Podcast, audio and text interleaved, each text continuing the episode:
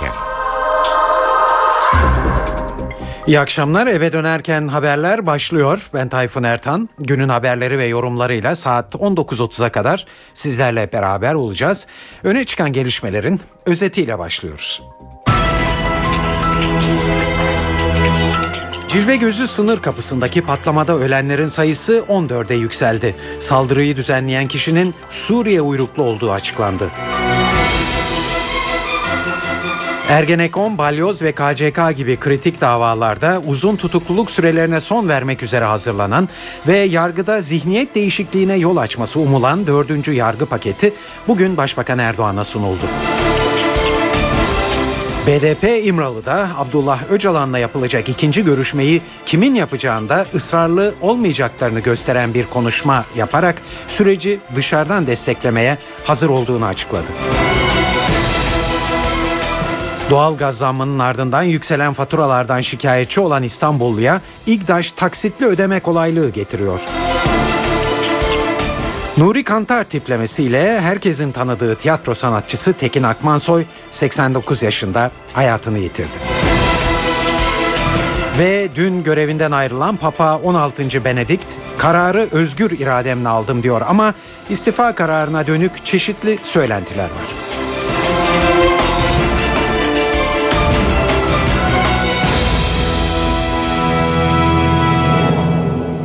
Şimdi ayrıntılar. Bugünkü bültenimizde ilk durağımız yine Hatay. Cilve gözü sınır kapısında 14 kişinin hayatını kaybetmesine neden olan bombalı saldırı pek çok soru işaretini de beraberinde getirdi. Bomba yüklü araç Suriye'den sınır kapısına kadar nasıl geldi ve saldırının arkasında kimler var? Patlama ile ilgili ayrıntılı açıklama İçişleri Bakanı Muammer Güler'den geldi. Saldırıyı düzenleyen kişinin Suriye uyruklu olduğunu belirtti. Şimdi bu açıklamanın ayrıntılarını ve sınırdaki son durumu Borayhan Gülcü'den öğreniyoruz. Patlamanın ardından cilve gözündeki hareketlilik devam ediyor. Dün Ankara Genel Müdür, Emniyet Genel Müdürlüğü'nde bir toplantı yapıldı ve bu toplantının ardından da terör, bomba ve emniyet uzmanlarından oluşan bir ekip şu anda Hatay'a gönderildi ve onların çalışmaları devam ediyor. Tabii ki bu ekibe jandarma kriminal ekipleri de e, eşlik ediyorlar.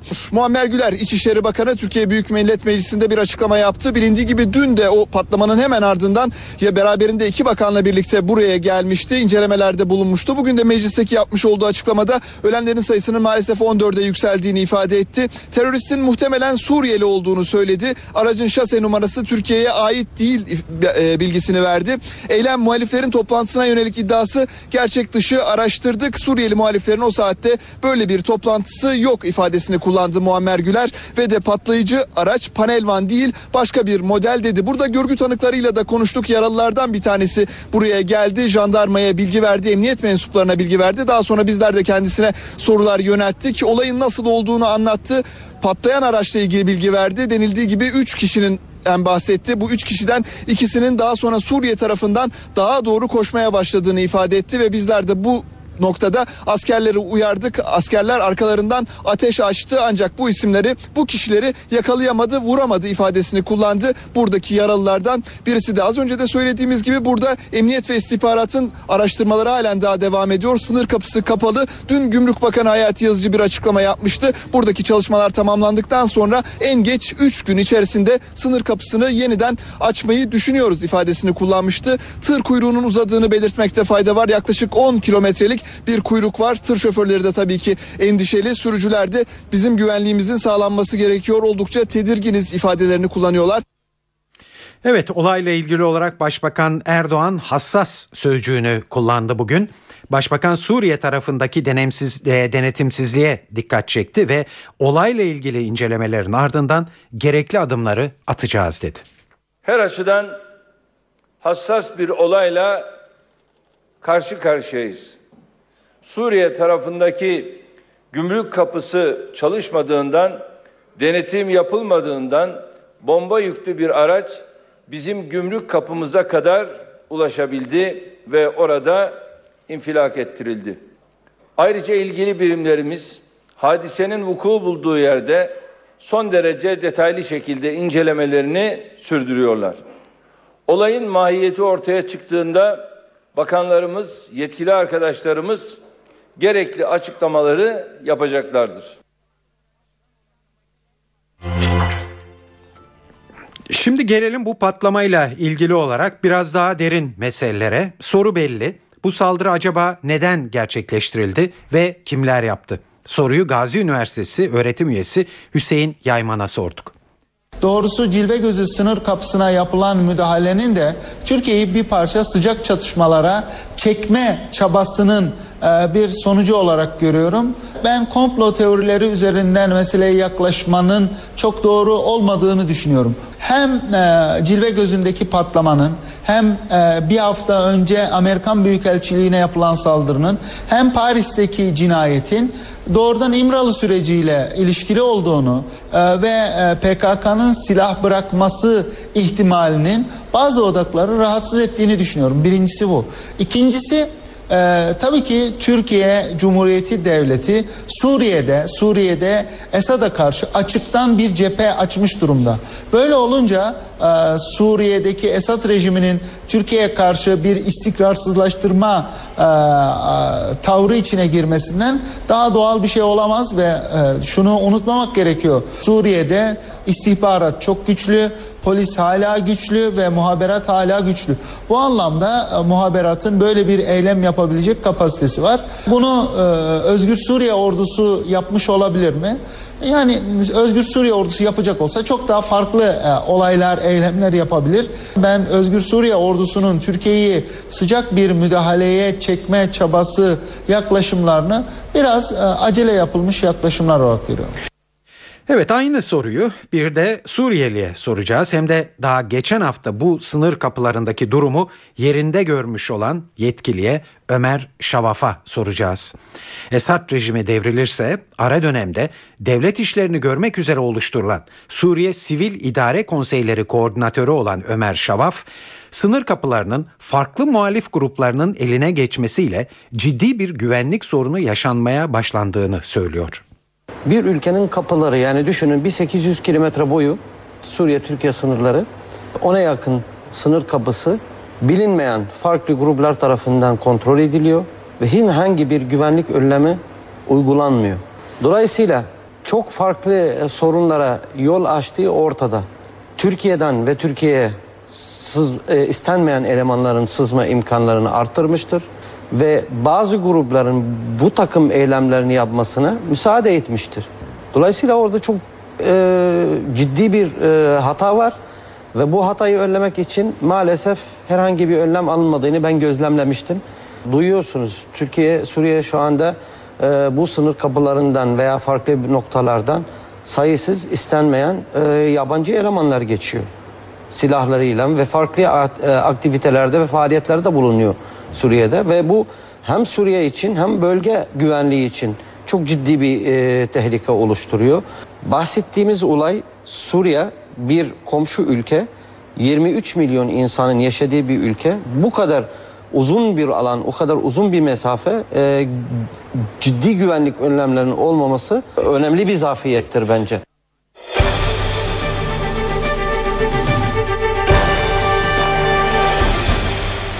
Ergenekon, Balyaz ve KCK gibi kritik davalarda tutuklu bulunanların özellikle dikkatle takip ettiği dördüncü yargı paketinde artık sona yaklaşılıyor.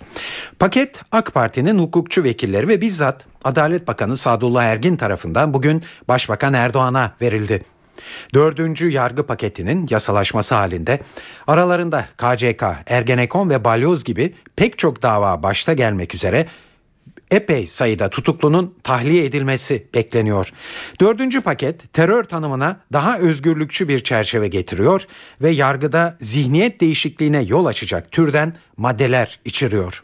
Şimdi Ankara'ya uzanıyoruz ve ayrıntıları NTV muhabiri Ercan Gürses'ten öğreniyoruz. Toplantı yargı reformu toplantısı aslında ama dördüncü yargı reform paketi en önemli başlığı. Toplantıya Başbakan Erdoğan'ın hukukçu kurmayları katılıyor ama 14 hukukçu kurmayı var. Bunların arasında bakan olanlar da var. Bülent Arınç, Beşir Atalay, Bekir Bozdağ, Sadullah Ergin, Adalet Bakanı hatta Kültür Bakanı Ömer Çelik de var ki AK Parti'deki hukuk komisyonunun önemli bir üyesiydi. Onun dışında Meclis Anayasa Komisyonu Başkanı Burhan Kuzu, Meclis Adalet Komisyonu Başkanı Ahmet İyimaya, yine AK Parti Genel Başkan Yardımcısı Mehmet Ali Şahin, Nimet Baş gibi hukukçu hukukçu isimler. AK Parti Grup Başkan Vekilleri Ahmet Aydın, Ayşenur Bahçekapılı, Haluk İpek, Mustafa Şentop gibi AK Parti'nin hukukçu isimleri de var. Toplantıda 4. yargı reform paketi ağırlıklı olarak ele alınıyor. 4. yargı reform paketinin içinde neler var? Öncelikle bu paketin içerisinde bazı suçların özellikle Avrupa İnsan Hakları Mahkemesi'nin Türkiye aleyhine verdiği kararlara gerekçe oluşturduğu söylenen suçların ortadan kaldırılması ile ilgili düzenlemeler. Örgüt adına suç işleyenler hem örgüt üyeliği hem örgüt suçu kapsamında yargılanmayacak. Yani örgüt üyeliğinden yargılanmayacaklar örgüt üyesi değillerse. Bir diğer ayrıntı işkence ve kötü muamelede zaman aşımı kalkacak. Tabi bu ilk bahsettiğimiz örgüt suçu kapsamından çıkması birçok KCK tutuklusunun serbest kalması anlamına da gelecek. TCK suçu ve suçluyu övme maddesi var TCK'nın içerisinde. Suçu ve suçluyu övme maddesi yumuşatılıyor. Yani bundan sonra bazı şiddet içermeyen söylemleri e, gündeme getirenler bunları söyleyenler ceza almayacaklar. Bu önemli bir adım olarak e, tak, e, belirtilen bir konu. Yine 4. yargı reform paketinde halkı askerlikten soğutma suçu bundan önce hapis cezası öngörülüyordu. Artık para cezası olacak. Şimdilik taslak halindeki düzenlemeler bunlar. Bir diğer ayrıntı insan hakları eylem planı var. Avrupa İnsan Hakları Mahkemesi kriterleri doğrultusunda yapılacak bazı düzenlemeleri içeriyor. Tabi bazı bakanlıkların bu düzenlemeye itirazları söz konusuydu. O yüzden 3 aydır Bakanlar Kurulu'na geliyor ve sonuç alınamıyordu. Bu briefingin ardından yasa tasarısı haline gelmesi, Bakanlar Kurulu'nda imzalanması ve ardından meclise sevk edilmesi söz konusu olabilecek 4. yargı reform paketinin Evet Ercan Gürses'i dinliyorduk. Dördüncü yargı paketiyle ilgili olarak e, Adalet ve Kalkınma Partisi hukukçularının e, toplantısını bize anlattı. Toplantı az önce e, sona erdi ve Adalet e, Bakanı Sadullah Ergin'in toplantıdan e, ayrılışını gördük. NTV Radyo'da saat 18.12 eve dönerken haberleri dinliyorsunuz.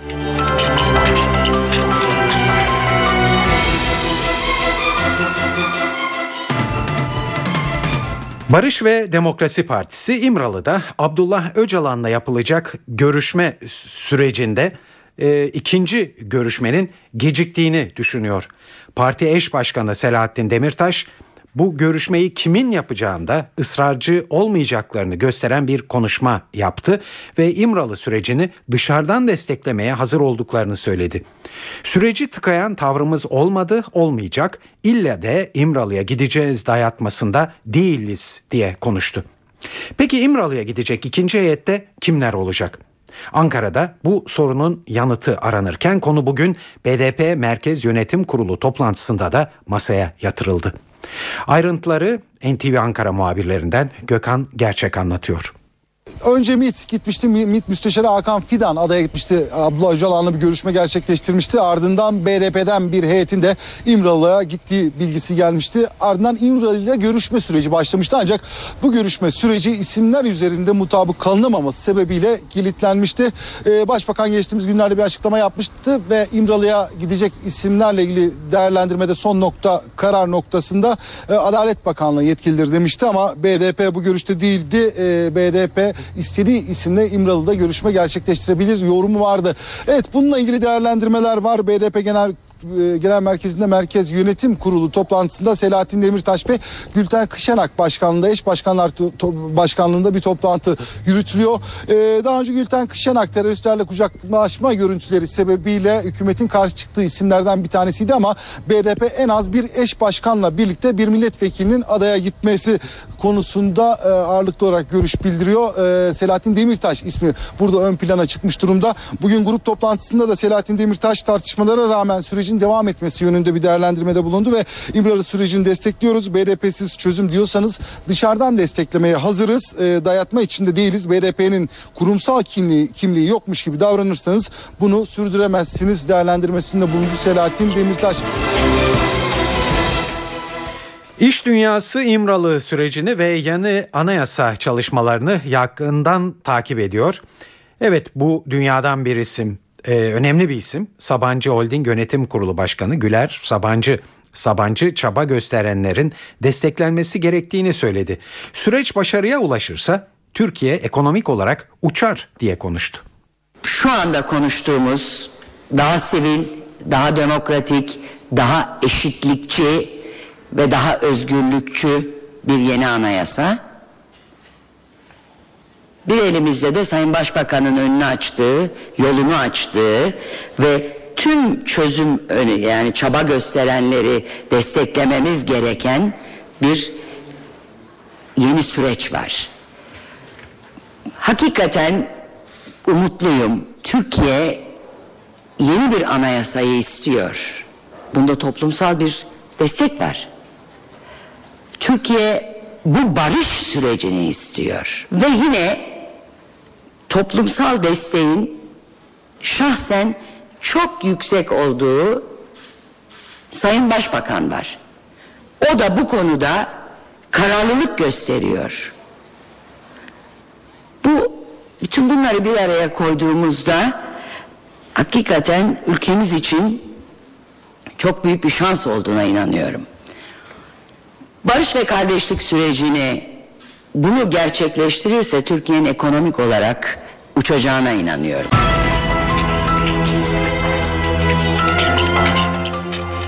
Avrupa Birliği üyelik görüşmelerinde uzun süredir yaprak kıpırdamıyordu malum. Başbakan Erdoğan'ın sert çıkışlarının ardından Fransa bugün bir adım attı ve bugüne kadar bloke ettiği 5 müzakere başlığından birinde bölgesel politikalar başlığında engeli kaldıracağını açıkladı. Ayrıntıları Fransa muhabirimiz Kayhan Karaca anlatıyor. Şeyden önce Türkiye-Avrupa Birliği ilişkilerinde Fransa'dan beklenen adım geldi diyebiliriz. Zaten bunun sinyalleri birkaç haftadır da verilmekteydi. Ee, bu sinyal bu sabah e, Paris'te gerçekleşen Fransa e, Dışişleri Bakanı Laurent Fabius ile Türkiye e, Dışişleri Bakanı Ahmet Davutoğlu arasında gerçekleşen görüşme sonrasında açıklandı. E, geçen yıl Mayıs ayında iktidara gelen sosyalist hükümet e, Fransa'da e, Sarkozy döneminde 5 e, başlığa yönelik e, vetonun e, bir e, başlığı üzerindeki blokajı kaldırma kararı aldı. Bu e, blok veto bölgesel politikalarla ilgili daha doğrusu tam olarak ismi bölgesel politika ve yapısal araçların koordinasyonu başlıklı 22. fasıl tam teknik terimiyle bu konu üzerindeki vetosu Fransa'nın kalkmış durumda. Elbette bu başlık hemen yarın açılacak anlamına gelmiyor ama son iki yılı aşkın bir süredir e, Türkiye ile Avrupa Birliği ilişkilerinde hiçbir e, müzakere başlığının açılmadığını göz önüne göz önünde bulundurursak e, siyasi olarak çok önemli bir karar bu blokajın kalkmış olması. E, bu sabahki toplantıda e, 17. başlık yani ekonomik ve parasal politikalar başlığının da iki Dışişleri Bakanı arasında görüşüldüğünü e, öğrenmiş bulunuyoruz. Ancak e, son Avrupa Birliği'nin yaşadığı ekonomik kriz nedeniyle e, bu ekonomik ve parasal politikalar başlığındaki müktesebat son 2-2,5 yıldır değişmiş durumda. Dolayısıyla teknik bir tarama sürecinin yeniden yapılması gerektiği için bu başlık şu an için salınmıyor. Ancak Fransız kaynakları gerek e, Dışişleri Bakanı Fabius düzenlediği Paris'te bir basın toplantısında gerekse Fransız Dışişleri Bakanlığı'nın sözcüleri bize yaptıkları açıklamalarda önümüzdeki aylarda başka başlıklarında kaldırıla başlıklar üzerindeki blokajın da kaldırılabileceği mesajlarını verdiler. E, dolayısıyla şimdi bu e, artık topu e, Avrupa Komisyonu ve Avrupa Dönem Başkanlığı'nı yürüten İrlanda'ya atılmış oldu ee, ve artık bu saatten sonra da İrlanda dönem başkanlığı sırasında en az bir başlığın Türkiye ile açılacağını şimdiden söyleyebiliriz. Fransa'dan dikkat çekici bir haber daha var. Onu da ekleyelim. E, PKK'ya bir operasyon e, yapıldı Fransa'da. Bordeaux ve Toulouse şehirlerinde PKK'nın para kaynaklarının ortaya çıkartılmasına e, yönelik soruşturma kapsamındaydı bu baskın. Çeşitli adreslere yapılan baskınlarda zorla para toplayarak ve kara para aklayarak PKK'ya gelir sağladığı iddia edilen 15 kişi yakalandı ve gözaltına alındı. Bunların kimlikleri henüz açıklanmadı.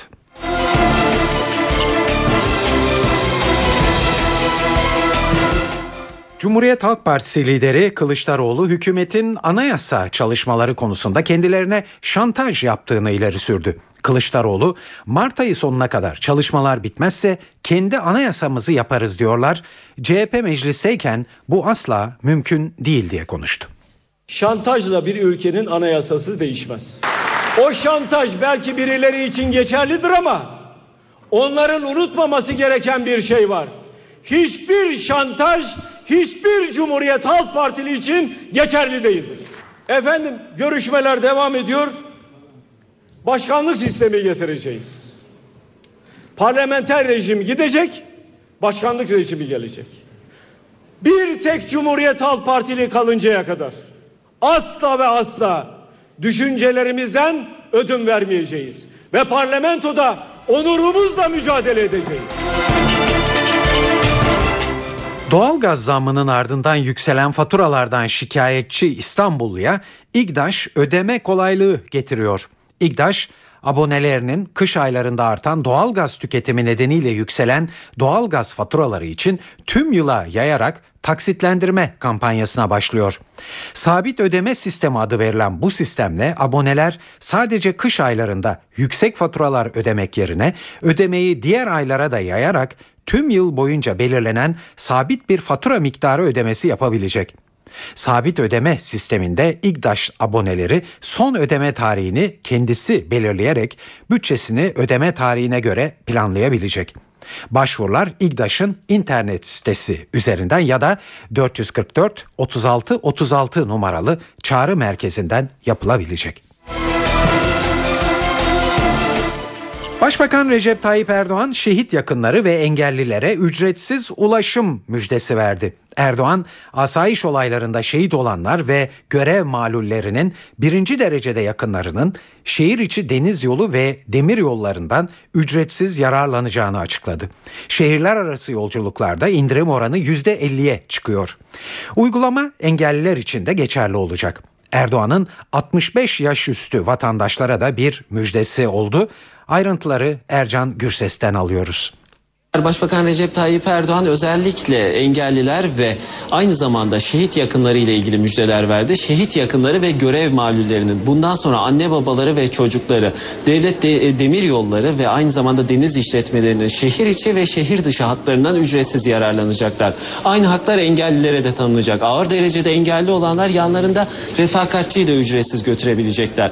65 yaş üzerinde olanlar için de bazı imkanlar tanınıyor. 65 yaş üzerindekiler şehir içinde şeklinde deniz işletmeleri ve devlet demir yollarının imkanlarından ücretsiz yararlanacaklar. Şehir dışında olduğu zaman da %50 indirim alacaklar. Tabi engellilerle ilgili başka müjdeler söz konusu. Bu yıl içerisinde kamu 8115 engelli ataması yapılacak kamu sektöründe. Engelli öğretmenler de bu yıl içerisinde sınav için başvuranlar engel durumlarına göre yine öğretmen olarak atanacaklar. Bunları Başbakan Erdoğan müjde olarak AK Parti grubunda açıkladı.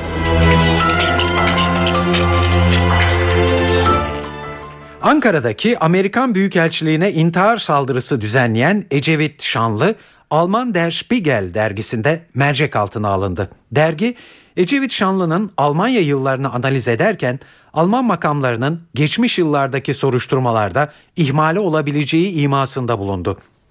Dergide yer alan habere göre 2002'den itibaren Almanya'da DHKPC için yardım toplayan Ecevit Şanlı Alman polisinin takibindeydi. Ancak Şanlı'nın tutuklanması için yeterli kanıt hiçbir zaman bulunamadı. 2005 yılında Almanya'ya siyasi sığınma talebinde bulunan Şanlı'nın bu isteği reddedildi ama işkence görebileceği gerekçesiyle Türkiye'ye de iade edilmedi.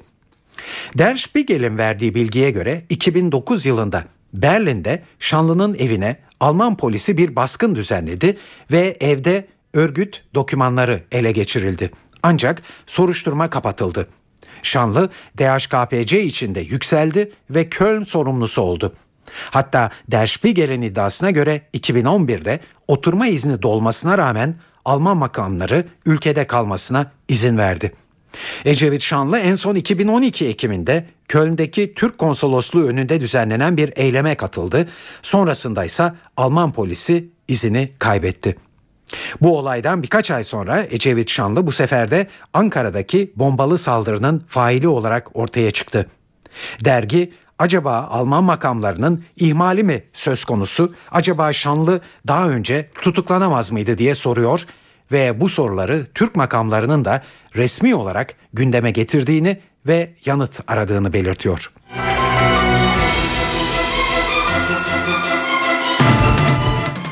Tiyatro sanatçısı Tekin Akmansoy 89 yaşında hayatını kaybetti. Nuri Kantar tiplemesiyle tanınan ünlü tiyatrocu bir haftadır hastanede zatürre teşhisiyle tedavi görmekteydi. Denizli Sarayköy'de 1924 yılında doğan Tekin Akmansoy, meddah geleneğinin en önemli temsilcilerinden biri oldu. 17 yaşında halk evinde tiyatro kurslarına katılan Akmansoy, 1947'de Ankara Devlet Konservatuvarını bitirerek aynı yıl Ankara Devlet Tiyatrosu'nda çalışmaya başladı. Akmansoy TRT'de uzun süre yayınlanan Kaynanalar dizisinde Kayserili uyanık iş adamı Nuri Kantar tiplemesiyle özel bir ün kazanmıştı. Anadolu yakasına İstanbul'da ikinci metro hattı geliyor. Üsküdar, Ümraniye, Çekmeköy, Sancaktepe metro inşaatı bugün başladı.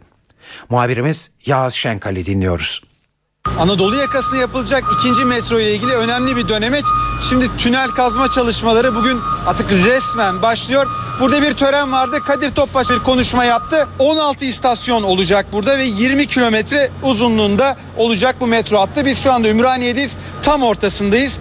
38 ayda bitirilmesi planlanıyor bu metronun. Tamamı yer altından gidecek. Yeraltı tüneli olacak ve 564 milyon euroya mal olması bekleniyor. 24 dakika sürecek bir yolcunun Üsküdar'dan binip Çekmeköy'e ulaşması 24 dakika sürecek ve trenler makinistsiz çalışabilecek. Metro tamamlandığında Çekmeköy'den Üsküdar'a 24 dakikada, Kartal'a 59 dakikada, e, Üsküdar Çekmeköy'den Yeni Kapı'ya 36 dakikada gidilebilecek.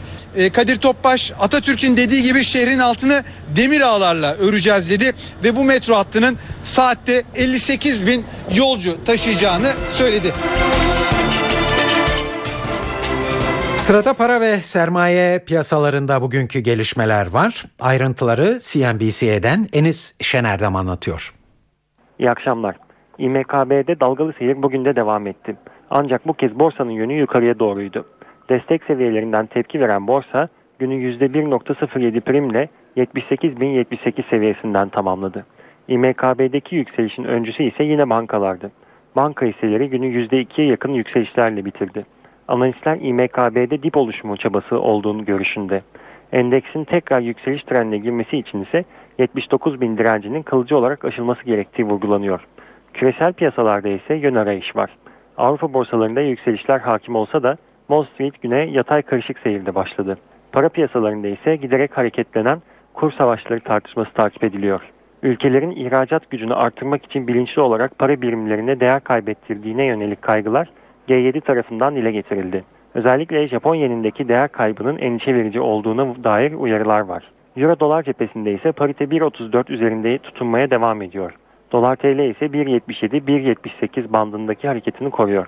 Tahvil piyasasında dün başlayan satış bugün de devam etti. Tarihi dip seviyelerden tepki vererek yükselişe geçen gösterge faiz günü %5.80'den tamamladı. Ve yurt genelindeki hava tahminleri için NTV Meteoroloji Editörü Gökhan Abur'a başvuruyoruz. İyi akşamlar. Yarın Lodos batıda sıcakları az da olsa yükseltiyor. Ama Cuma günü Karayel Marmara'dan başlayarak sıcaklıkları yeniden azaltacak. Özellikle de hafta sonu sıcaklıkların batı ve iç kesimlerde daha da azalmasını bekliyoruz. Yarın doğuda yağış etkisini kaybediyor. Sabah ve gece saatlerinde iç ve doğu kesimlerde sis, pus, don ve buzlanma etkili olacak. Öğle saatlerinde ise kıyı Ege Lodos'u birlikte yeniden yağış tavanın etkisine girecek. Yağışların akşama doğru etkisini giderek arttırmasını ve Çanakkale, Gökçeada, Bozcaada, Edemit Körfezi'nde çok daha kuvvetli olmasını bekliyoruz. Perşembe günü Ege'de daha kuvvetli olmak üzere Marmara ve Batı Akdeniz'de yağış tavanın etkisine girecek. Yağışlar Çanakkale, İzmir, Muğla arasında giderek kuvvetlenecek. Cuma günü ise karayere dönecek rüzgar Trakya'dan başlayarak sıcaklıkları azaltırken yağışlar Akdeniz'in tamamı ve Karadeniz'i de etkisi altına alacak. Evet İstanbul'da bugün hava oldukça güzeldi. Güneş kendisini bolca gösterdi. Yarın da parçalı bulutlu bir hava olacak. Akşam saatlerinde bulutlanma artacak. Sıcaklık biraz yükseldi ve 13 derece olacak. Cuma günü İstanbul'da da yağmur bekliyoruz. Ankara Lodos'ta yeniden ısınıyor ancak sabah sis oluşacak ve sisten dolayı da sıcaklıklar gün içinde yine 12 dereceye kadar çıkacak. İzmir'de yarın yağmur yeniden başlıyor. Sıcaklık 15 derece. Perşembe günü ise yağışın giderek kuvvetlenmesini bekliyoruz. Evet dış dünyada en çok konuşulan gelişmelerle devam edeceğiz. Dış dünya deyince de tabii şu anda gözler Vatikan üzerinde. Katolik dünyasında Papa 16. Benedikt'in istifa kararının yarattığı şaşkınlık sürüyor. İlerleyen yaşı ve bozulan sağlığını gerekçe göstererek görevi bırakan Benedikt, kararı özgür irademle aldım diyor. In gravescente etate non jam aptas esser Gücüm ve yaşım itibariyle görevimi yerine getiremeyeceğim bir dönemdeyim. Görevimin bilincindeyim. Ancak bunu yerine getirecek güce sahip değilim. Bu nedenle 2005 yılında başladığım görevimi 28 Şubat saat 20'de sona erdirme kararı aldım. Evet 600 yıl sonra ilk kez bir papanın bu sözlerle kendi rızasıyla görevi bırakıyor olması soru işaretlerine neden oldu. Zira Papa 16. Benedikt'in görevde geçirdiği 8 yıla aslında skandallar damgasını vurmuştu. Bunların başında kamuoyu tarafından Vatileaks olarak bilinen köstebek skandalı yer aldı. Papa'nın hizmetçisi Papa'ya ait çok sayıda gizli yazışmayı basına sızdırmış. Bu belgelerle Papa'nın Münih başpiskoposuyken adı tacize karışan bir papaza iltimas yaptığı ortaya çıkmıştı. Bir diğer skandal Papa'nın kasası olarak bilinen Vatikan Bankası hakkındaki kara para aklama iddiaları oldu. Avrupa Birliği kurallarını çiğnemekle suçlanan Vatikan Bankası hakkında soruşturma başlatılmış, süreç bankanın yöneticisini koltuğundan etmişti. Kısacası istifa kararına dönük muhtelif rivayetler var. Hem bunların neler olduğunu hem de yeni papanın nasıl seçileceğini İtalya'daki NTV muhabiri Şeyda Kanepa'ya sorduk. Papa 16. Benediktus'un istifa kararının yarattığı şaşkınlık sonrası akla ilk gelen soru şimdi ne olacaktı? Ancak bu sorunun cevabı olarak Katolik Kilisesi'nin yasaları hemen devreye girdi. Buna göre 28 Şubat akşamı yerel saat ile 8'de görevini bırakacak Papa'nın yerine yenisini seçmek için hemen ertesi günün sabahı 1 Mart'ta kardinaller toplanacak ve 80 yaş altı 117 kardinalden oluşan Kutsal Kolej 3'te 2 oy çoğunluğunu sağlayan ismi yeni Papa olarak seçecek. Şimdilik Avrupa kökenli iki kardinal, Kanadalı ve Filipinli kardinallerle Milano kardinalinin isimleri öne çıkıyor. Dün İtalyan basını bu detaylarıyla çalkalanırken bugün net bir şekilde komplo teorileri öne çıktı. Eski defterler açıldı. Papa 16. Benediktus'un görev yaptığı 7 yıl içinde yaşanan esrarengiz olaylardan bazıları tekrar irdelenmeye başladı.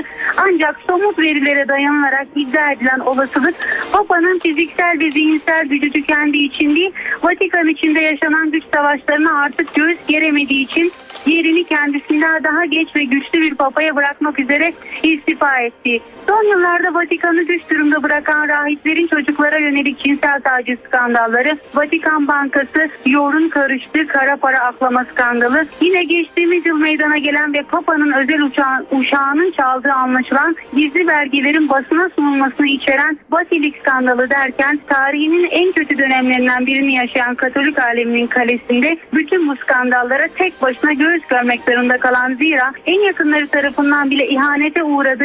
En azından yalnız bırakıldığı düşünülen Papa'nın artık duruma dayanamayıp Katolik Kilisesi'nin sil baştan yapılanması için büyük bir fedakarlık yaparak bir adım geri attığı iddiası öne çıkıyor. İtalyan basının önde gelen yayın organlarında 24-25 Şubat tarihlerinde yapılacak genel seçimleriyle yeni başbakanını seçecek olan İtalyanlar Nisan'ın ilk haftası kutlanacak Paskalya bayramına kadar bütün Katolik aleminin inananları ile birlikte yeni dini liderlerine kavuşacaklar. Evet bu kararın Batı medyasında nasıl duyurulduğunu da yansıtalım sizlere. İngiltere'de yayınlanan The Guardian gazetesi Papa 600 yıllık geleneği bozdu manşetiyle çıktı bugün. Papa 16. Benedikt'in 8 yıl boyunca muhafazakar bir çizgi izlediğini yazan gazete, Papa'nın Münih Başpiskoposu olduğu sırada bir papaz hakkında açılan taciz dosyasının üstünü örttüğü yönündeki eleştirilere yer veriyor. Az önce Şeyda'nın değindiği gibi. Times gazetesi ise yeni papanın kim olacağı sorusuna cevap arıyor. Gazetenin manşeti kilise ilk siyahi papayı çıkartabilir şeklinde. Independent gazetesinin manşeti ise bir soru. Papa nasıl ve neden istifa etti? Independent'a göre Papa'nın bu kararı tek başına almış olmasına inanmak mümkün değil. Amerika'da yayınlanan New York Times gazetesi ise Papa'nın vedasını güçsüz Papa geleneği bozdu, istifa ettiğini açıkladı manşetiyle yalın bir şekilde duyurulmakta. Washington Post ise haberi Papa 16. Benedikt yaşını ve azalan enerjisini gerekçe gösterip istifa ettiği başlığıyla verdi.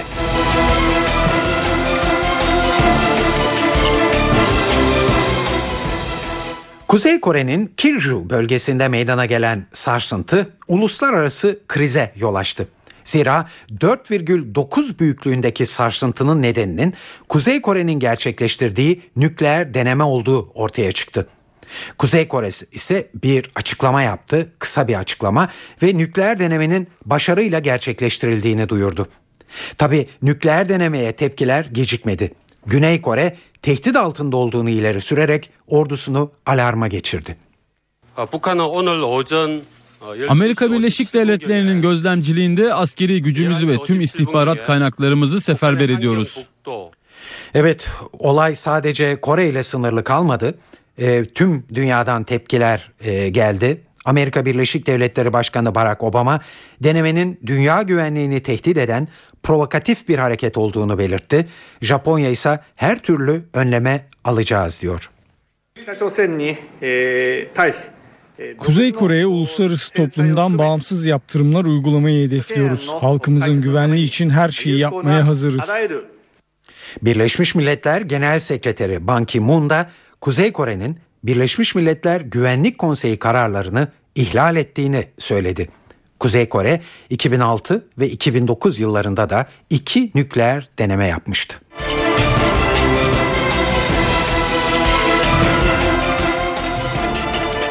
Mısır'da Hüsnü Mübarek'in devrilmesinden bu yana iki yıl geçti tam ama sokaklarda tansiyon hala yüksek. Bugün başkanlık sarayı önünde yine olaylar vardı. Ancak bu kez hedefteki isim Mübarek'in halefi Muhammed Mursi'ydi. Cumhurbaşkanı Mursi'yi devrime ihanetle suçlayan göstericiler polisle çatıştı. Güvenlik güçleri başkanlık sarayı önündeki kalabalığa tazikli su ve göz yaşartıcı gaz kullanarak müdahale etti. Mısır'ı 30 yıl boyunca demir yumrukla yöneten Hüsnü Mübarek 25 Ocak 2011'de başlayan halk hareketine direnememiş 11 Şubat'ta görevinden ayrılmıştı. Mübarek devrim sırasında göstericilerin öldürülmesinden sorumlu tutulmuş ve geçtiğimiz Haziran ayında ömür boyu hapis cezasına çarptırılmıştı. Şimdi birkaç spor haberiyle devam edeceğiz bültenimize. Ee, bir tanesi e, futbol ve Galatasaray'ı özellikle ilgilendiriyor. Galatasaray 20 Şubat'ta Şampiyonlar Ligi maçlarına geri dönüyor. İlk maçta Almanya'dan Schalke ile karşılaşacak. Son lig maçında Bayern Münih'e 4 farklı yenilen Schalke'de son dönem grafiği pek de parlak değil. Sakatlık sorunlarıyla da uğraşan Mavi Beyazlılar son 10 maçta sadece bir galibiyet alabildiler. NTV Spor muhabirlerinden Irmak Kazuk, Bundesliga'da zor günler geçiren Alman ekibinin kampını ziyaret etti ve Schalke kampından izlenimlerini anlattı. Şampiyonlar Ligi'nde ayın 20'sinde e, Türk futbolu açısından Galatasaray'ın e, açısından çok önemli tarihi bir mücadele oynanacak. Galatasaray Şampiyonlar Ligi'nde e, son 16'da Almanya'nın Schalke ekibiyle eşleşti ve bu eşleşmenin ilk buluşması da ayın 20'sinde Türk Telekom Arena'da. 12 Mart'ta Veltins Arena'da bu mücadelenin e, rövanşı oynanacağını söyleyelim. Schalke'nin e, özellikle son aylarda oldukça sıkıntılı bir dönemden geçtiğini e, malum biliyoruz. Özellikle Aralık ayında teknik direktör Hub Stevens'ın takımdan ayrılmasıyla birlikte e, takımın başına bu defa Stevens'ın koltuğuna e, Jens Köller getirilmişti. E, ama Jens Köller'in de takımı e, içerisinde bulunduğu istikrarsız grafikten çıkartabildiğini söylemek çok da mümkün değil. E, tabii bunun yanında e, Schalke ekibinin birçok sakatlıkla boğuştuğunu da bir kez daha hatırlatalım.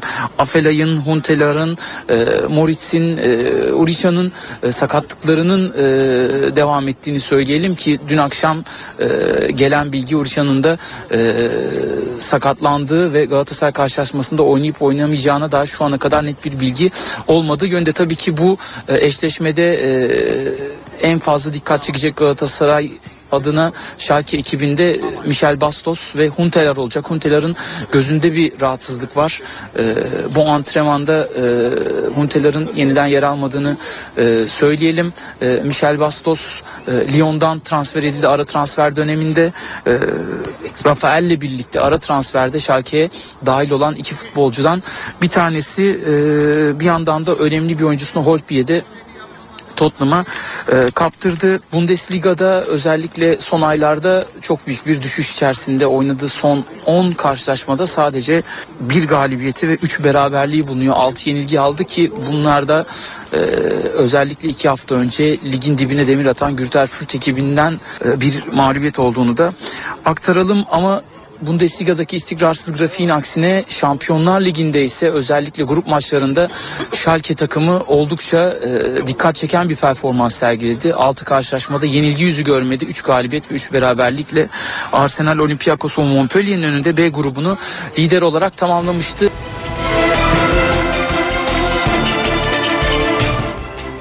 Galatasaray kadın basketbol takımında önemli bir maddi kriz yaşanıyor. Amerikalı oyun kurucu Lindsey Whalen'ın kulüpten habersiz ülkeyi terk etmesinden sonra krizin boyutu tam anlamıyla su yüzüne vurdu. Takımda oyunculara iki buçuk aydır ödeme yapılmazken bir diğer Amerikalı basketçi Sylvia Fowles da kulübe ihtarname çekti. Cuma çarşamba gününe kadar ödeme yapılmazsa İstanbul Üniversitesi maçına çıkmayacağını belirten Fowles, Cuma gününe kadar ödeme yapılmaması halinde de Amerika'ya döneceğini yöneticilere belirtti. Fowles ile birlikte Ann Waters ve Sancho Little da kulübe ihtarname çeken isimler arasında. Üç kadın basketbolcuya cuma gününe kadar ödeme yapılmazsa oyuncular serbest kalma hakkını elde edecek. Erkek basketbol takımında da durum çok farklı değil. Ee, Galatasaray'ın oyunculara toplam 3 milyon euro civarında borcu var. Yönetim oyuncuların şikayetleri karşısında 22 Şubat'a kadar tüm ödemelerin yapılacağı sözünü verdi. Eve dönerken haberlere şimdi bir ara vereceğiz ee, ve saat başında e, tekrar günün öne çıkan gelişmelerini dinleyebileceksiniz. Günün haberi e, Ergenekon, Balyoz ve KCK gibi kritik davalarda uzun tutukluk sürelerine son vermek üzere hazırlanan ve yargıda zihniyet değişikliğine yol açması umulan dördüncü yargı e, paketi var. Başbakan Erdoğan'a sunuldu paket ve AK Parti içinde değerlendirmeye alındı.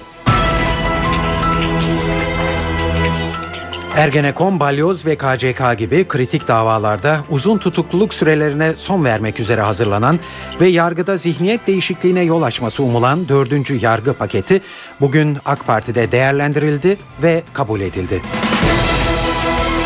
BDP eş başkanı Demirtaş İmralı'da Abdullah Öcalan'la yapılacak ikinci görüşmeyi kimin yapacağında ısrarcı olmayacaklarını gösteren bir konuşma yaparak süreci dışarıdan desteklemeye hazır olduklarını ifade etti.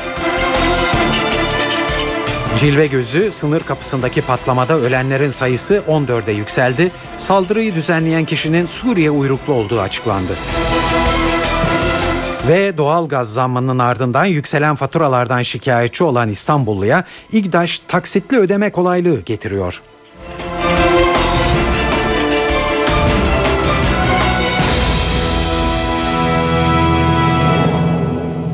Evet, dördüncü yargı reformu paketinin başbakana sunulduğunu söylemiştik size az önce. Yaklaşık üç buçuk saat süren toplantı sona erdi. Adalet Bakanı Sadullah Ergin paketteki düzenlemelerin müspet olarak değerlendirildiğini ve kabul edildiğini açıkladı. Bir iki teknik redaksiyondan sonra imzaya açılacak ve parlamentoya gidecek dedi. Pakette önemli düzenlemeler var. Hemen hatırlatalım. Örgüt adına suç işleyen kişi artık örgüt üyeliğinden yargılanmayacak. Bu maddeyle başta KCK olmak üzere çok sayıda tutuklunun tahliyesi bekleniyor.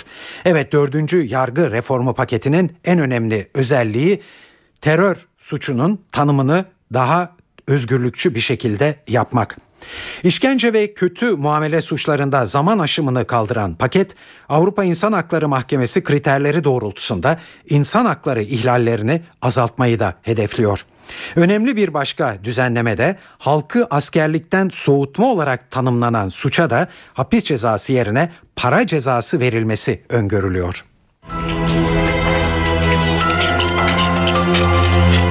Barış ve Demokrasi Partisi İmralı'da Abdullah Öcalan'la yapılan görüş süreç, görüşmeler sürecinde ikinci görüşmenin geciktiğini düşünüyor. Parti eş başkanı Selahattin Demirtaş görüşmeyi kimin yapacağında ısrarlı olmayacaklarını gösteren bir konuşma yaparak İmralı sürecini dışarıdan desteklemeye hazır olduklarını söyledi. Süreci tıkayan tavrımız olmadı, olmayacak. İlle de İmralı'ya gideceğiz dayatmasında değiliz diye konuştu. Peki İmralı'ya gidecek ikinci heyette kimler olacak? Ankara'da şimdi bu sorunun yanıtı aranmakta ve konu halen devam etmekte olan BDP Merkez Yönetim Kurulu toplantısında ele alınmakta. Ayrıntıları Ankara muhabirlerimizden Gökhan Gerçek anlatıyor. Önce MİT gitmişti. MİT Müsteşarı Hakan Fidan adaya gitmişti. Abdullah Öcalan'la bir görüşme gerçekleştirmişti. Ardından BDP'den bir heyetin de İmralı'ya gittiği bilgisi gelmişti. Ardından İmralı ile görüşme süreci başlamıştı. Ancak bu görüşme süreci isimler üzerinde mutabık kalınamaması sebebiyle kilitlenmişti. Ee, Başbakan geçtiğimiz günlerde bir açıklama yapmıştı ve İmralı'ya gidecek isimlerle ilgili değerlendirmede son nokta karar noktasında e, Adalet Bakanlığı yetkilidir demişti ama BDP bu görüşte değildi. E, BDP istediği isimle İmralı'da görüşme gerçekleştirebilir yorumu vardı. Evet bununla ilgili değerlendirmeler var. BDP Genel Genel Merkezi'nde Merkez Yönetim Kurulu toplantısında Selahattin Demirtaş ve Gülten Kışanak başkanlığında eş başkanlar başkanlığında bir toplantı yürütülüyor. Ee, daha önce Gülten Kışanak teröristlerle kucaklaşma görüntüleri sebebiyle hükümetin karşı çıktığı isimlerden bir tanesiydi ama BDP en az bir eş başkanla birlikte bir milletvekilinin adaya gitmesi konusunda e, ağırlıklı olarak görüş bildiriyor. E, Selahattin Demirtaş ismi burada ön plana çıkmış durumda. Bugün grup toplantısında da Selahattin Demirtaş tartışmalara rağmen sürecin devam etmesi yönünde bir değerlendirmede bulundu ve İmralı sürecini destekliyoruz. BDP'siz çözüm diyorsanız dışarıdan desteklemeye hazırız. E, dayatma içinde değiliz. BDP'nin kurumsal kimliği, kimliği yokmuş gibi davranırsanız bunu sürdüremezsiniz değerlendirmesinde bulundu Selahattin Demirtaş.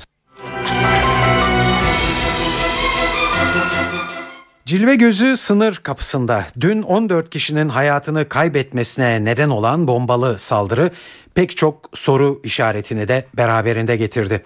Bomba yüklü araç Suriye'den sınır kapısına kadar nasıl geldi? Saldırıların arkasında kim var? Evet patlama ile ilgili ayrıntılı açıklama İçişleri Bakanı Muammer Güler'den geldi bugün. Saldırıyı düzenleyen kişinin Suriye uyruklu olduğunu belirtti.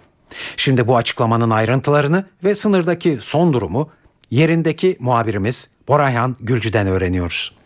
Patlamanın ardından cilve gözündeki hareketlilik devam ediyor. Dün Ankara Genel Müdür, Emniyet Genel Müdürlüğü'nde bir toplantı yapıldı ve bu toplantının ardından da terör, bomba ve emniyet uzmanlarından oluşan bir ekip şu anda Hatay'a gönderildi ve onların çalışmaları devam ediyor. Tabii ki bu ekibe jandarma kriminal ekipleri de e, eşlik ediyorlar.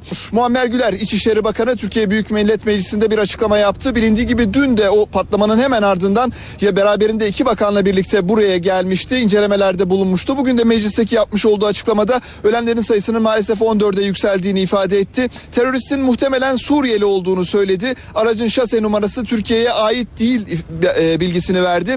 Eylem muhaliflerin toplantısına yönelik iddiası gerçek dışı araştırdık. Suriyeli muhaliflerin o saatte böyle bir toplantısı yok ifadesini kullandı Muammer Güler ve de patlayıcı araç panelvan değil başka bir model dedi. Burada görgü tanıklarıyla da konuştuk. Yaralılardan bir tanesi buraya geldi. Jandarmaya bilgi verdi. Emniyet mensuplarına bilgi verdi. Daha sonra bizler de kendisine sorular yönelttik. Olayın nasıl olduğunu anlattı patlayan araçla ilgili bilgi verdi. Denildiği gibi 3 kişinin bahsetti. Bu üç kişiden ikisinin daha sonra Suriye tarafından daha doğru koşmaya başladığını ifade etti ve bizler de bu noktada askerleri uyardık. Askerler arkalarından ateş açtı ancak bu isimleri bu kişileri yakalayamadı vuramadı ifadesini kullandı. Buradaki yaralılardan birisi de az önce de söylediğimiz gibi burada emniyet ve istihbaratın araştırmaları halen daha devam ediyor. Sınır kapısı kapalı. Dün Gümrük Bakanı Hayati Yazıcı bir açıklama yapmıştı. Buradaki çalışmalar tamamlandıktan sonra en geç 3 gün içerisinde sınır kapısını yeniden açmayı düşünüyoruz ifadesini kullanmıştı. Tır kuyruğunun uzadığını belirtmekte fayda var. Yaklaşık 10 kilometrelik bir kuyruk var. Tır şoförleri de tabii ki endişeli. Sürücüler de bizim güvenliğimizin sağlanması gerekiyor. Oldukça tedirginiz ifadelerini kullanıyorlar. Evet Başbakan Erdoğan da olayı hassas sözcüğüyle tanımladı bugün. Erdoğan Suriye tarafındaki denetimsizliğe dikkat çekti ve olayla ilgili incelemelerin ardından gerekli adımları atacağız dedi. Her açıdan hassas bir olayla karşı karşıyayız. Suriye tarafındaki gümrük kapısı çalışmadığından, denetim yapılmadığından bomba yüklü bir araç bizim gümrük kapımıza kadar ulaşabildi ve orada infilak ettirildi. Ayrıca ilgili birimlerimiz hadisenin vuku bulduğu yerde son derece detaylı şekilde incelemelerini sürdürüyorlar. Olayın mahiyeti ortaya çıktığında bakanlarımız, yetkili arkadaşlarımız gerekli açıklamaları yapacaklar. Doğal gaz zammının ardından yükselen faturalardan şikayetçi olan İstanbulluya İGDAŞ ödeme kolaylığı getiriyor. İGDAŞ abonelerinin kış aylarında artan doğal gaz tüketimi nedeniyle yükselen doğal gaz faturaları için tüm yıla yayarak taksitlendirme kampanyasına başlıyor. Sabit ödeme sistemi adı verilen bu sistemde aboneler sadece kış aylarında yüksek faturalar ödemek yerine ödemeyi diğer aylara da yayarak tüm yıl boyunca belirlenen sabit bir fatura miktarı ödemesi yapabilecek. Sabit ödeme sisteminde İGDAŞ aboneleri son döneme tarihine kendisi belirleyerek bütçesini ödeme tarihine göre planlayabilecek. Şehit yakınları ve engellilere ücretsiz ulaşım imkanı tanınıyor asayiş olaylarında şehit olanlar ve görev malullerinin birinci derecede yakınları şehir içi deniz yolu ve demir yollarından ücretsiz yararlanabilecekler. Şehirler arası yolculuklarda ise indirim oranı %50'ye çıkacak. Uygulama engelliler için de geçerli olacak. Ayrıntıları Ercan Gürses anlatıyor. Başbakan Recep Tayyip Erdoğan özellikle engelliler ve aynı zamanda şehit yakınları ile ilgili müjdeler verdi. Şehit yakınları ve görev malullerinin bundan sonra anne babaları ve çocukları devlet de, e, demir yolları ve aynı zamanda deniz işletmelerinin şehir içi ve şehir dışı hatlarından ücretsiz yararlanacaklar. Aynı haklar engellilere de tanınacak. Ağır derecede engelli olanlar yanlarında refakatçiyi de ücretsiz götürebilecekler. 65 yaş üzerinde olanlar için de bazı imkanlar tanınıyor. 65 yaş üzerindekiler şehir içinde şekilde deniz işletmeleri ve devlet demir yollarının imkanlarından ücretsiz yararlanacaklar. Şehir dışında olduğu zaman da %50 indirim alacaklar. Tabi engellilerle ilgili başka müjdeler söz konusu. Bu yıl içerisinde kamu 8115 engelli ataması yapılacak kamu sektöründe. Engelli öğretmenler de bu yıl içerisinde sınav için başvuranlar engel durumlarına göre yine öğretmen olarak atanacaklar. Bunları Başbakan Erdoğan müjde olarak AK Parti grubunda açıkladı. Katolik dünyasında Papa 16. Benedikt'in istifa kararının yarattığı şaşkınlık hala devam ediyor. İlerleyen yaşı ve bozulan sağlığını gerekçe göstererek görevi bırakan Benedikt, kararı özgür irademle aldım demişti. Gücüm ve yaşım itibariyle görevimi yerine getiremeyeceğim bir dönemdeyim. Görevimin bilincindeyim. Ancak bunu yerine getirecek güce sahip değilim. Bu nedenle 2005 yılında başladığım görevimi 28 Şubat saat 20'de sona erdirme kararı aldım. Evet 600 yıllık bir aradan sonra ilk kez bir papa kendi rızasıyla görevi bırakmış oluyor. Bu şekilde açıkladı az önce duyduğunuz gibi ama soru işaretlerini ortadan kaldıramadı. Zira Papa 16. Benedikt'in görevde geçirdiği 8 yıla aslında skandallar damgasını vurmuştu. Bunların başında da kamuoyu tarafından Wikileaks olarak bilinen köstebek skandalı geliyor. Papa'nın hizmetçisi Papa'ya ait çok sayıda gizli yazışmayı basına sızdırmış. Bu belgelerle Papa'nın Münih başpiskoposuyken adı tacize karışan bir papaza iltimas gösterdiği ortaya çıkmıştı. Bir diğer skandal Papa'nın kasası olarak bilinen Vatikan Bankası hakkındaki kara para aklama iddiaları oldu. Avrupa Birliği kurallarını çiğnemekle suçlanan Vatikan Bankası hakkında soruşturma başlatılmış, süreç bankanın yöneticisini koltuğundan etmişti. Kısacası istifa kararına dönük muhtelif rivayetler var. Hem bunların neler olduğunu hem de yeni papanın nasıl seçileceğini İtalya'daki NTV muhabiri Şeyda Kanepe'ye sorduk. Papa 16. Benediktus'un istifa kararının yarattığı şaşkınlık sonrası akla ilk gelen soru şimdi ne olacaktı? Ancak bu sorunun cevabı olarak Katolik Kilisesi'nin yasaları hemen devreye girdi. Buna göre 28 Şubat akşamı yerel saat ile 8'de görevini bırakacak Papa'nın yerine yenisini seçmek için hemen ertesi günün sabahı 1 Mart'ta kardinaller toplanacak ve 80 yaş altı 117 kardinalden oluşan Kutsal Kolej 3'te 2 oy çoğunluğunu sağlayan ismi yeni Papa olarak seçecek verilecek. Şimdilik Avrupa kökenli iki kardinal, Kanadalı ve Filipinli kardinallerle Milano kardinalinin isimleri öne çıkıyor. Dün İtalyan basını bu detaylarıyla çalkalanırken bugün net bir şekilde komplo teorileri öne çıktı. Eski defterler açıldı. Papa 16. Benediktüs'ün görev yaptığı 7 yıl içinde yaşanan esrarengiz olaylardan bazıları tekrar irdelenmeye başladı. Ancak somut verilere dayanılarak iddia edilen olasılık Papa'nın fiziksel ve zihinsel gücü tükendiği için değil, Vatikan içinde yaşanan güç savaşlarına artık göğüs geremediği için yerini kendisinden daha geç ve güçlü bir papaya bırakmak üzere istifa etti. Son yıllarda Vatikan'ı güç durumda bırakan rahiplerin çocuklara yönelik cinsel taciz skandalları, Vatikan Bankası yorun karıştı kara para aklama skandalı, yine geçtiğimiz yıl meydana gelen ve Papa'nın özel uçağı, uçağının çaldığı anlaşılan gizli belgelerin basına sunulmasını içeren Basilik skandalı derken tarihinin en kötü dönemlerinden birini yaşayan Katolik aleminin kalesinde bütün bu skandallara tek başına göğüs görmek zorunda kalan zira en yakınları tarafından bile ihanete uğradı.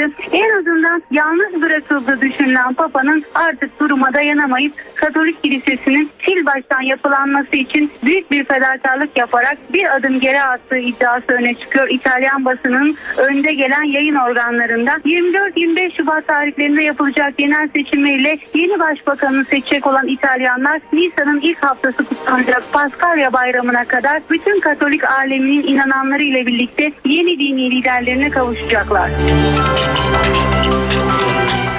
Fransa'nın Bordeaux ve Toulouse şehirlerinde PKK'nın para kaynaklarının ortaya çıkartılmasına yönelik soruşturma kapsamında baskınlar düzenlendi. Çeşitli adreslere yapılan bu baskınlarda zorla para toplayarak ve kara para aklayarak PKK'ya gelir sağladığı iddia edilen 15 kişi gözaltına alındı. Tiyatro sanatçısı Tekin Akmansoy 89 yaşında hayatını kaybetti. Nuri Kantar tiplemesiyle tanınan ünlü tiyatrocu bir haftadır hastanede zatürre teşhisiyle tedavi görüyordu. Denizli Sarayköy'de 1924 yılında doğan Tekin Akmansoy, meddah geleneğinin en önemli temsilcilerinden biri oldu. 17 yaşında halk evinde tiyatro kurslarına katılan Akmansoy, 1947'de Ankara Devlet Konservatuvarı'nı bitirerek aynı yıl Ankara Devlet Tiyatrosu'nda çalışmaya başladı. Akmansoy TRT'de uzun süre yayınlanan Kaynanalar dizisinde Kayserili uyanık iş adamı Nuri Kantar tiplemesiyle özel bir ün kazanmıştı. Evet sırada kültür ve sanat faaliyetlerine ilişkin haberlerimiz var. Size bir özet hazırladık.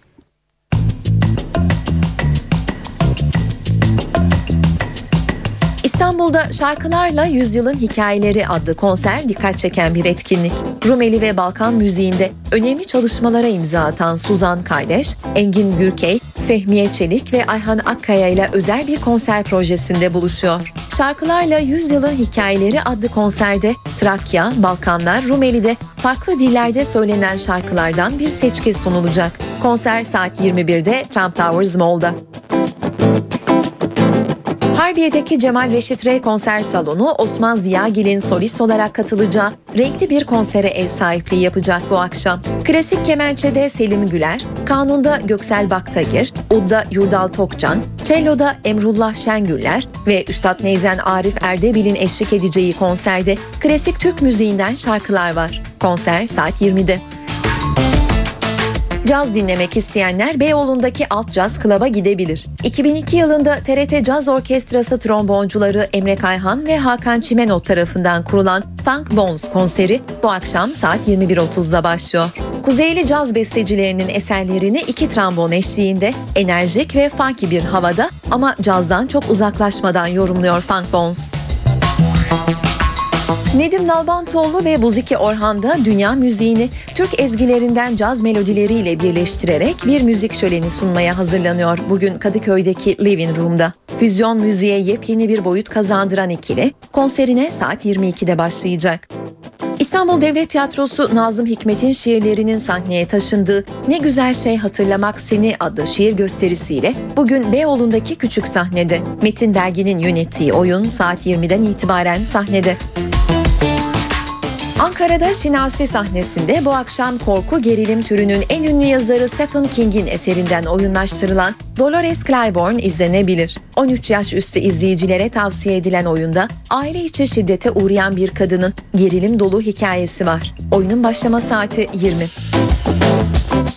İzmir'de enstrümantal topluluk Tomate Lokale bugün Ahmet Adnan Saygun Sanat Merkezi'nde konser veriyor. Repertuarında çok iyi bilinen Verdi ve Rossini gibi bestecilerin kuartet ve quintet eserlerine yer veren topluluk saat 20'de sahnede. Antalya'da bu yıl ikincisi düzenlenen Uluslararası Gitar Festivali bugün başlıyor. Festivalin açılış konserini kendi jenerasyonunun en iyi gitaristlerinden biri olarak kabul edilen İspanyol Ignacio Rodes veriyor. Konser saat 20.30'da AKM Aspendos'ta. Mersin'de ise Devlet Opera ve Balesi Carmina Burana adlı sahne kantatıyla Mersin Kültür Merkezi'nde. Karl Orff'un ölümsüz eseri aynı zamanda Devlet Opera ve Balesi Genel Müdür ve Genel Sanat Yönetmenliğini de yapan Profesör Rengim Gökmen yönetmenliğinde seslendirilecek. Etkinliğin başlama saati 20. Akşam evde olacaklar için televizyon programlarına bakalım. CNBC'nin yeni dizisi The Carrie Diaries bugün başlıyor. Gossip Girl ve The OC'nin yapımcısı Josh Schwartz'ın bu yeni gençlik dizisi 80'lerde geçiyor. 16 yaşındaki Carrie'nin yaşamına odaklanan, 80'lerin retro kıyafetleriyle izleyenleri büyüleyecek olan The Carrie Diaries ilk bölümüyle bu akşam saat 21'de CNBC'de. Dizinin ardından James L. Brooks'un yönettiği Spanglish adlı filmi izleyebilirsiniz CNBC'de. Adam Sandler'ın başrolünde yer aldığı film, aktörün komediden sıyrılıp romantik sulara aktığı bir döneme denk geliyor. Filmin başlama saati 22. E2'de saat 23'te The Walking Dead adlı dizi, Star'da ise saat 20'de 20 dakika, 23'te de İşler Güçler adlı dizi ekranda olacak. Eve dönerken bu akşam da burada sona eriyor. Bu yayının editörlüğünü Onur Koçaslan, stüdyo teknisyenliğini İsmet Tokdemir yaptı. Ben Tayfun Ertan. Hepinize iyi akşamlar diliyoruz.